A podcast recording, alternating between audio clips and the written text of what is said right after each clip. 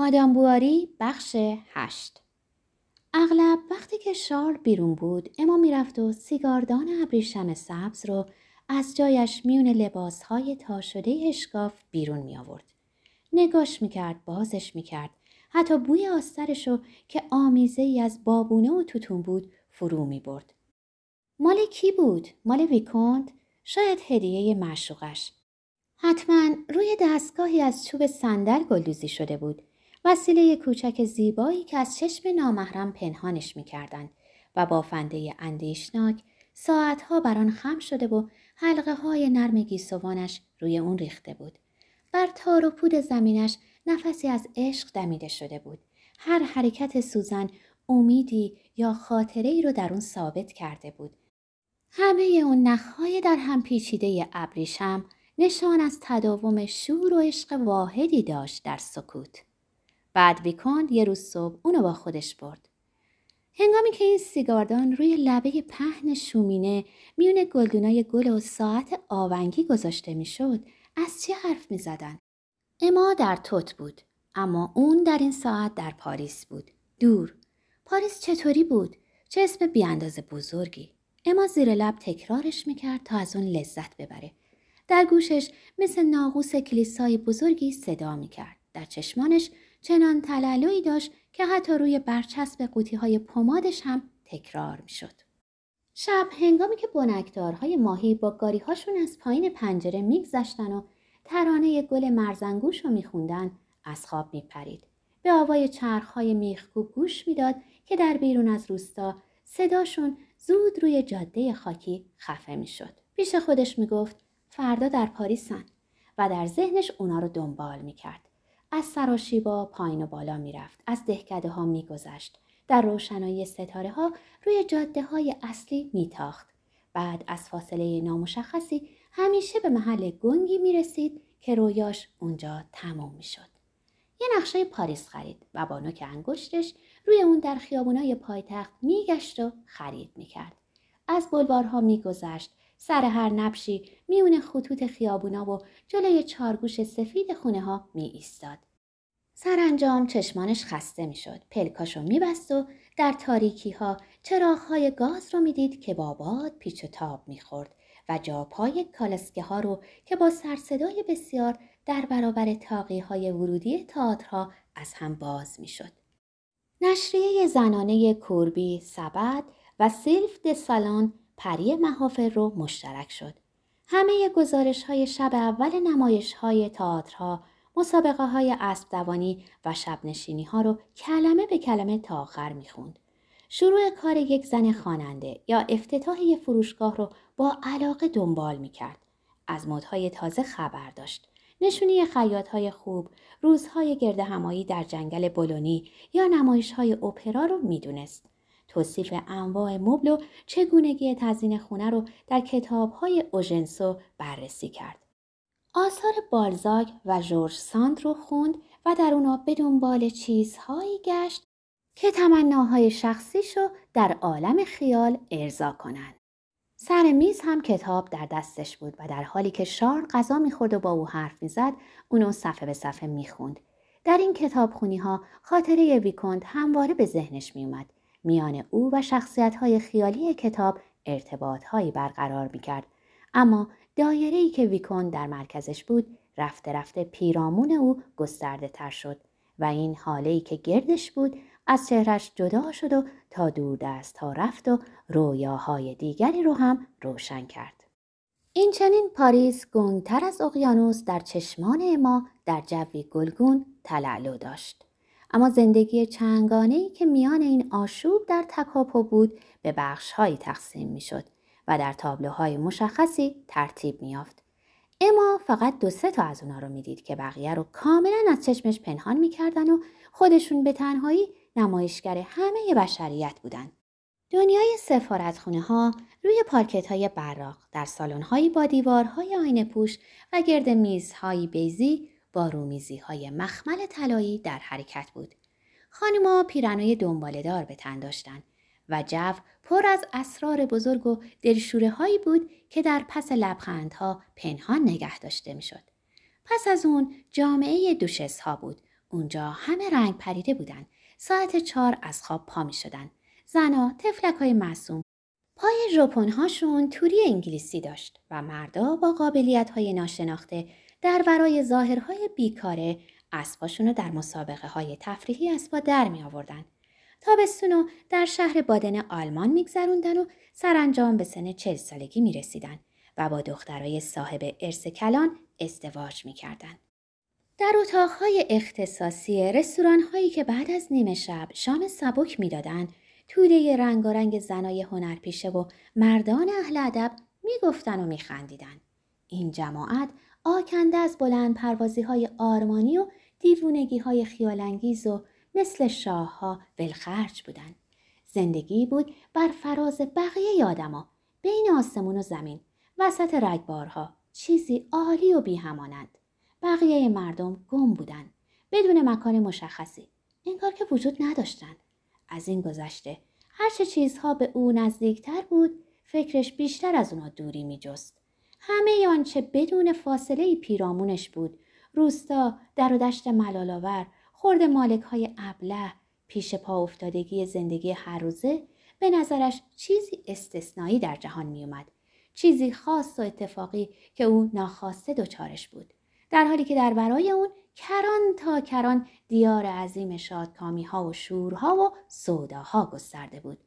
در عالم آرزوش شهوت های تجمل رو با شادمانی های مهر و عاطفه برازندگی عادت ها رو با ظرافت های احساس یکی می گرفت. مگر نه اینکه برای عشق هم مثل گیاهان از هند آورده خاک مخصوص و درجه حرارت مشخصی لازم بود. آه کشیدن در محتاب در آغوش فشردنهای طولانی اشکهای روان روی دستها در لحظه جدایی همه تبهای جسمانی و بیتابی های مهربونی همه جدایی ناپذیر بود از بالکن کوشک های بزرگ پر از شادی و سرگرمی از اتاق خلوتی با پرده های ابریشمی و فرشی سنگین زیر پا با گلدونای بزرگ پر از گل با تخت خوابی روی سکو جدایی ناپذیر بود از درخشش سنگ های قیمتی و واکسیل لباس نوکرها. پادای چاپار که هر روز صبح برای قشون مادیان شال می اومد با کفشای چوبی زمختش راهرو رو طی می کرد. روپوشش سوراخ سوراخ بود. جوراب به پا نداشت. باید به جای مهتر با نیم شلوار برازنده به او رضا می‌دادی. بعد از اینکه کارش تموم می‌شد می‌رفت و دیگه تا فردا بر نمیگشت. چرا که شار در بازگشت به خانه خودش اسب رو به آخر می برد. زینش رو بر می داشت و افسارش رو به گردنش مینداخت و در این حال خدمتکار دسته کاه می برد و شلختوار در آخر می ریخت. به جای ناستازی که سرانجام با سیل اشک از توت رفت اما دختری چهارده ساله رو به خدمتکاری گرفت که یتیم بود و بر و روی ظریفی داشت. قدغن کرد که دخترک به سبک دهاتی ها سربند کتانی به سر بذاره به او یاد داد که برای احترام مخاطب از زمیر سوم شخص استفاده کنه. لیوان آب رو با زیر دستی بیاره. قبل از ورود به اتاق در بزنه. اتو کشیدن و آهار زدن و لباس پوشوندن به خانم رو هم یادش داد و به این صورت خواست که او رو چیزی بیشتر از یک کلفت ساده کنه. فلیسیته خدمتکار تازه از ترس اخراج دم نمی‌زد و فرمان می برد. و از اونجا که خانم عادت نداشت کلید گنجه غذا رو برداره هر شب مقداری شکر بر می داشت و در رخت خوابش بعد از دعا اونو تنها می‌خورد. بعد از ظهرها گاهی می‌رفت و با مهترهای چاپار روبروی خونه گپ می‌زد. خانم در اتاقش در طبقه دوم میماند. اما در خونه جامعه کاملا بازی به تم می کرد که از وسط یقه های پهن پیش سینش پیرهن چینداری با سه دگمه طلایی دیده می‌شد. کمربندش رشته بافتهی با دو منگوله بزرگ بود. دمپاییاش به رنگ قرمز سیر. گلی از روبان پهن داشت که همه ی روی پارو می پوشوند. برای خودش یه خوشکن کاغذ تحریر قلم و پاکت خریده بود هرچند که هیچ کسی رو نداشت که براش نامه بنویسه قفسش رو گردگیری می کرد. خودش رو در آینه نگاه می کرد. کتابی به دست می گرفت. سپس وقت خوندن فکرش به دنبال خیال بافی های خودش می رفت و کتاب روی زانوش مینداخت. دلش می‌خواست به سفر بره یا به سومه برگرده. در عین حال هم دلش می‌خواست بمیره و هم در پاریس زندگی کنه. شارل در برف و در باران جاده ها و در و دشت رو طی کرد. روی میز قله های روستایی نیمرو می خورد. دستش و تاشونه در تخت های خیز فرو می برد. وقت هجامت خون ولرم روی صورتش می پاشید. به آهناله مریضا گوش می‌داد. زیر جامعه های گندالود و بالا می‌زد. اما هر شب در بازگشت به خونه آتش روشن، میز شام آماده، مبلای نرم و زنی با لباس ها و آرایش زیبا زنی جذاب در انتظارش بود که بوی خوش داشت تا جایی که نمی‌دونستی این بو از چی بود و آیا پوست او نبود که پیرهنش رو اطراگین می‌کرد. شار شیفته زرافت های بسیاری بود که او به کار می برد. گاهی شیوه تازهش در ساختن گرده های از کاغذ بود که پای شم میگذاشت تا اشکش در اون بریزه. یا حاشیه دامنش که عوضش می‌کرد یا اسم عجیبی که روی غذای ساده میگذاشت که خدمتکار خوب درستش نکرده بود. اما شارل تا آخرین ذرش رو با لذت و ولع می‌خورد. اما در روان دیده بود که خانومایی چیزهای کوچک تزئینی به بند ساعتشون آویزون کرده بودن. اونم از اونا خرید. برای لبه شومینه دو گلدان بزرگ شیشه آبی تهیه کرد و کمی بعد یه جعبه وسایل دوزندگی از آج با انگشتونه نقره آب طلا خرید. شارل هرچه کمتر از این تجمل ها سر در می آورد شیفتگیش بیشتر می شد. هر کدوم از اونا چیزی رو بر خوشی خون زندگی و لذتهاش از اون می افسود. به گردی از طلا میمانست که روی باریک راه زندگیش پاشیده می‌شد. حالش خوب بود، قیافش سر حال بود، از نظر حرفه‌ای کاملا معروف شده بود. روستایی دوستش داشتن چون تکبر نداشت، بچه ها رو نوازش می‌کرد هرگز پا به می‌خونه نمیذاشت و به طور کلی از نظر اخلاقی مورد اعتماد بود. به خصوص در زمان زکام و بیماری های سینه موفق بود. از ترس اینکه مبادا بیمارانش بمیرن در واقع چیزی بیشتر از معجون های مسکن گاه به گاهی داروی تهوعآور پاشوره یا زالو تجویز نمی کرد. نه اینکه از جراحی ترسی داشته باشه. وقت هجامت از مریض به اندازه یک اسب خون می گرفت و دستش در کشیدن دندان وحشتناک قوی بود. برای اینکه در جریان اخبار حرفه باشه نشریه تازه کندوی پزشکی رو که آگهیشو براش فرستاده بودن مشترک شد بعد از شام کمی از اونو می‌خوند اما گرمای اتاق اضافه بر رخوت حزم بعد از پنج دقیقه خواب به چشمانش می آورد. چونش رو روی دو دستش میذاشت و چرت می‌زد. موهاش مثل یال اسب تا پای چراغ روی میز میریخت. اما نگاش می‌کرد و شونه بالا مینداخت.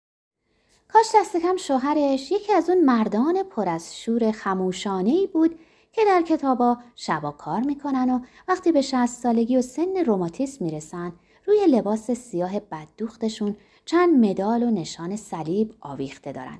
دلش می‌خواست که نامش بواری مشهور باشه.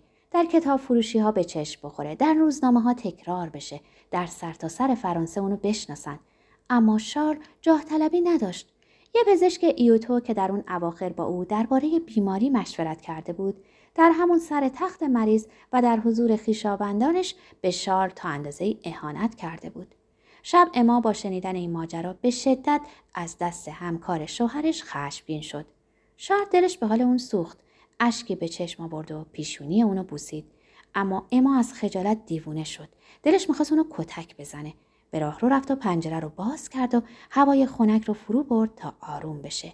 لب میگزید و زیر لب می‌گفت چه آدم حقیری چه آدم حقیری. گویین که خشمش بیشتر از دست خود شوهرش بود.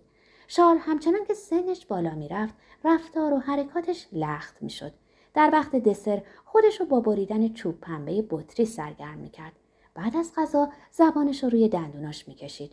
با هر جرعه سوپی که فرو می‌داد گلوش صدای هرت می‌کرد و از آنجا که رو به چاقی داشت چشمانش که از اول هم کوچک بود با فشار گونه های گوشتالو انگار به طرف شقیقه هاش کشیده می‌شد.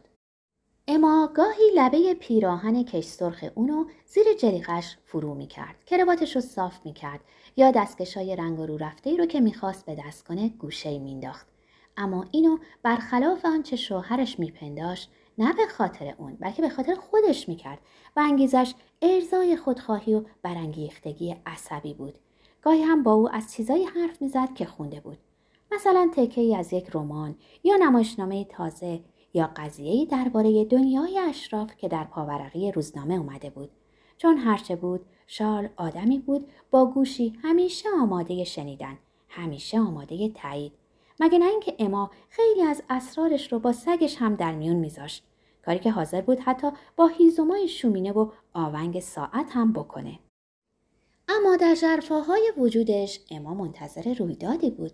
همچون ملاحان طوفان زده نگاه سرگشتش و بر پهنه تنهایی زندگیش میدوانید. بادبان سفیدی رو انتظار می‌کشید که از دور دست های افق مهالود به چشم بیاد. نمی‌دونست این اتفاق چه خواهد بود. کدام باد اونو سر راهش قرار خواهد داد؟ اونو به سوی کدامین کناره خواهد برد. نمی‌دونست زورقی خواهد بود یا ناو سدکلی سرشار از نگرانی یا لبالب آکنده از شادمانی.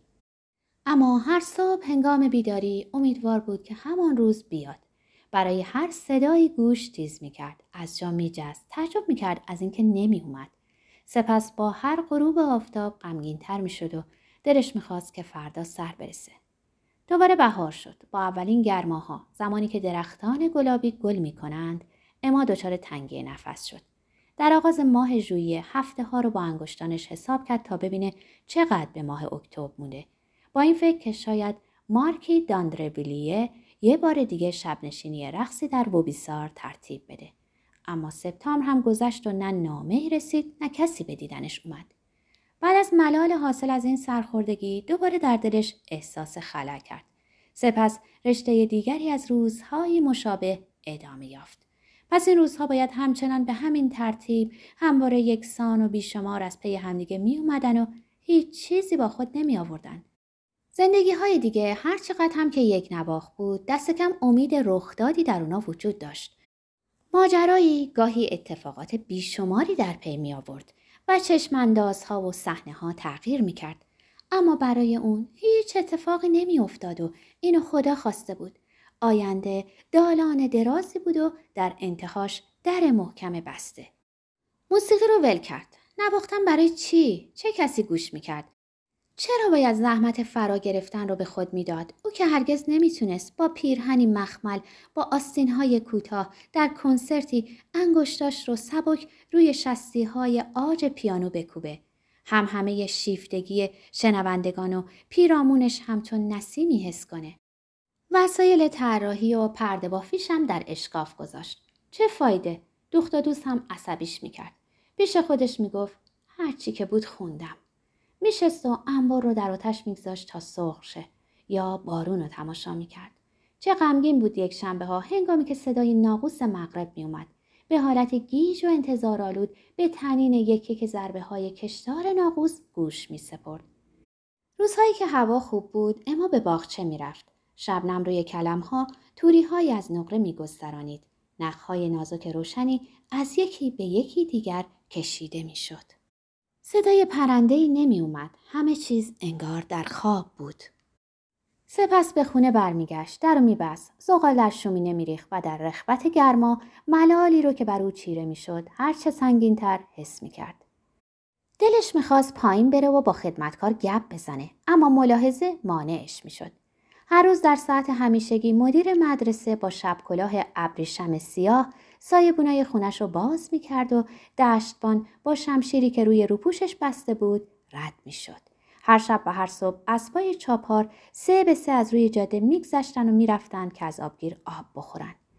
چیزی که بیش از همه اما تحملش رو نداشت ملال ساعتهای شام و نهار بود در اون اتاق کوچک طبقه همکف با بخاری که دود می کرد. با دری که صدای جیغ مانند داشت با دیوارای خیس و زمین نمناک انگار همه تلخی زندگی رو در بشخابش جلوش میذاشتن و همزمان با بخار سوپ که بلند می‌شد از عمق وجودش هم بخارای دلزدگی سر برمی آورد شار در غذا خوردن کند بود اما چند فندقی می‌خورد یا اینکه آرنج هاشو روی میز تکیه می‌داد و برای سرگرمی با نوک چاقوش روی مشمع رومیزی خط می‌کشید دیگه در همه کارای خونه بسیار ولنگار شده بود و روزی که خانم بواری مادر برای گذراندن بخشی از دوره پرهیز به توت آمد از این تغییر خیلی تعجب کرد اما که در گذشته آن اندازه مرتب بود و به ظاهر خودش می رسید دیگه همه روزها رو بدون پوشیدن لباس برازنده می گذراند. جورابای کتان خاکستری می پوشید. خونش رو فقط با شم روشن می کرد. پیاپی می گفت که باید صرف جویی کرد چون که پولدار نبودن. می گفت که خیلی خوشبخت و از زندگی بسیار راضیه و از توت خیلی خوشش میاد. اینا و حرفهای دیگری که تازگی داشت و دهن مادر شوهر رو میبست. از این گذشته به نظر می اومد که ما دیگه آمادگی پیروی از توصیه های اونو نداره. حتی یک بار در جواب او که مدعی بود ارباب ها باید دین و ایمون خدمتکاراشون رو زیر نظر داشته باشن چنان چشم به او رفت و چنان لبخند سردی زد که زنک بینوا دیگه در این باره لب از لب باز نکرد. اما رفته رفته ایرادگیر و هوس باز می‌شد. غذاهایی برای خودش سفارش می‌داد اما لب به اونا نمی‌زد. یه روز فقط شیر خالی می‌خورد و فرداش تا دوازده فنجان چای می نوشید. اغلب با سرسختی از بیرون رفتن خودداری می‌کرد. سپس نفسش می‌گرفت پنجره ها رو باز می‌کرد و پیراهن سبک میپوشید بعد از آنکه خوب با خدمتکار درشتی می‌کرد به او هدیه ها می‌داد یا میفرستادش که برای گردش پیش همسایه ها بره یا اینکه گاهی همه پول سفید کیفش رو برای فقیر مینداخت در حالی که هیچ نرم خو نبود و عواطفش نسبت به دیگران به آسانی برانگیخته نمی‌شد مثل اکثر مردمانی که اصلیت روستایی دارن و همواره اثری از کبره دستهای خشن پدرانشان در درونشون باقی میمونه. در اواخر ماه فوریه بابا او به یاد بود علاج پای شکستش اومد و یک بوغلمون پروار برای دامادش آورد و سه روزی در توت ماند. از آنجا که شار به دیدن بیمارانش می‌رفت اما با او تنها می‌شد و او همه مدت در اتاق سیگار کشید. روی میله های شومینه توف انداخت. از محصول و گاو و گوساله و مرغ و خروس و انجمن بخش حرف زد تا جایی که بعد از رفتنش اما در رو با احساس رضایتی پشت سرش بست که خودش هم از اون تعجب کرد. از این گذشته به طور کلی هم نظر تحقیرآمیزی رو که به همه چیز و همه کس داشت دیگه پنهان نمی‌کرد و گاهی عقاید عجیبی به زبان می آورد. چیزی رو که مورد قبول همه بود نادرست می‌خوند و چیزای انحراف آمیز و غیر اخلاقی رو تایید می‌کرد. چیزایی که با شنیدنشون چشمان شوهرش از تعجب گرد می‌شد. آیا این بدبختی تا ابد ادامه میافت؟ دیگه از اون خلاصی نداشت؟ در حالی که هیچ چیزش از زنایی که خوشبخت زندگی می‌کردن کمتر نبود. در وابیستار دوشس هایی دیده بود که هیکلشون از او سنگینتر و رفتارشون عوامانه تر بود و از ظلم تقدیر احساس نفرت می‌کرد. سرشو به دیوار تکیه می‌داد و اشک میریخت. قبطه زندگی های پرکشمکش شبهای در جشن با نقاب گذرانده خوشیهای گستاخانه با همه دیوانگی هایی رو می‌خورد که نمی شناخت اما حدس می‌زد که در اون زندگی ها باشه. رنگش می پرید و تپش قلب داشت. شار براش والریان و حمام کافور تجزیه کرد. به نظر می اومد هر آنچه امتحان می‌کنن ناراحتش رو بدتر می‌کنه. بعضی روزها به نحو هزیانواری پرحرفی می‌کرد. بعد از این حالت هیجانی ناگهان دچار رخبت می‌شد و دیگه حرف نمی‌زد و حرکت نمی‌کرد چیزی که دوباره به جنب و جوش در می آوردش این بود که شیشه ادکلونی رو روی بازوهاش بپاشند. از آنجا که مدام از توت شکوه داشت، شار به این نتیجه رسید که بیماریش بدون شک ناشی از تأثیراتی محلی و با تمرکز بر این فکر به طور جدی بران شد که به جای دیگری نقل مکان کنه. در این مرحله بود که اما سرکه خورد تا لاغر بشه. دچار سرفه خشکی شد و اشتهاشو به کلی از دست داد. برای شار سنگین بود که توت رو بعد از چهار سال اقامت و درست در زمانی که داشت اونجا جا افتاد ترک کنه. اما گویا چاره ای نبود. اما رو به روان برد و به استاد سابقش نشان داد. بیماریش عصبی بود. به تغییر آب و هوا نیاز داشت. بعد از پرسجوهایی شار با خبر شد که در ناحیه نوفشاتل شهرک بزرگی به نام یونویلایی هست که پزشکش یک پناهنده لهستانی هفته پیش از اونجا رفته. نامه ای برای داروخانه دار آنجا فرستاد که ببینه چند نفر جمعیت داره. فاصلش تا نزدیکترین پزشک چقدره؟ درآمد سالانه یک پزشک اونجا چقدر میشه و سوالهایی از این قبیل. جوابهایی که رسید امیدوار کننده بود و تصمیم گرفت که اگه حال اما بهتر نشد بهار به اونجا نقل مکان کنه. یه روز که اما به پیشبینی جابجاییشون در حال جمعآوری بود انگشتانش در کشویی به چیز نکتیزی خورد. سیم فلزی دستگل عروسیش بود. قنچه های بهار نارنج رو قبار زرد کرده و لبه های روبان های ساتن هاشیه نقره‌ای نخنخ شده بود. دست گل رو در آتش انداخت که سریعتر از کاه خوش شعله ور شد. سپس به حالت بوته گون سرخی روی خاک سر در اومد که آهسته آهسته از هم می پاشید. سوختنش رو تماشا کرد. گرده های کوچک مقوایی می ترکید. سیم فلزی در هم می پیچید. گل روبان زوب می شد و گلبرگ های کاغذی چروکیده شدن و مثل پروانه های سیاهی به حرکت در اومدن و سرانجام از لوله شومینه پرزنان بالا رفتند. در ماه مارس هنگامی که از توت می رفتند خانم بواری آبستن بود.